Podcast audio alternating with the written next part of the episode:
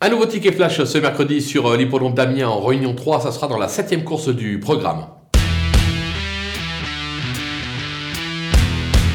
Méfiance avec le numéro 12, Échec et Mat, euh, qui euh, vaut beaucoup mieux que sa dernière euh, prestation. Le cheval n'était pas affûté à 100%. Là, il retrouve un parcours qui devrait lui plaire. C'est un cheval qui a maintes fois fait preuve de sa qualité. L'opposition, oui, il y a quelques petits clients au départ. Mais sur ce qu'il a montré de mieux, il devrait pouvoir logiquement jouer la gagne. On va le tenter donc, gagnant et placé.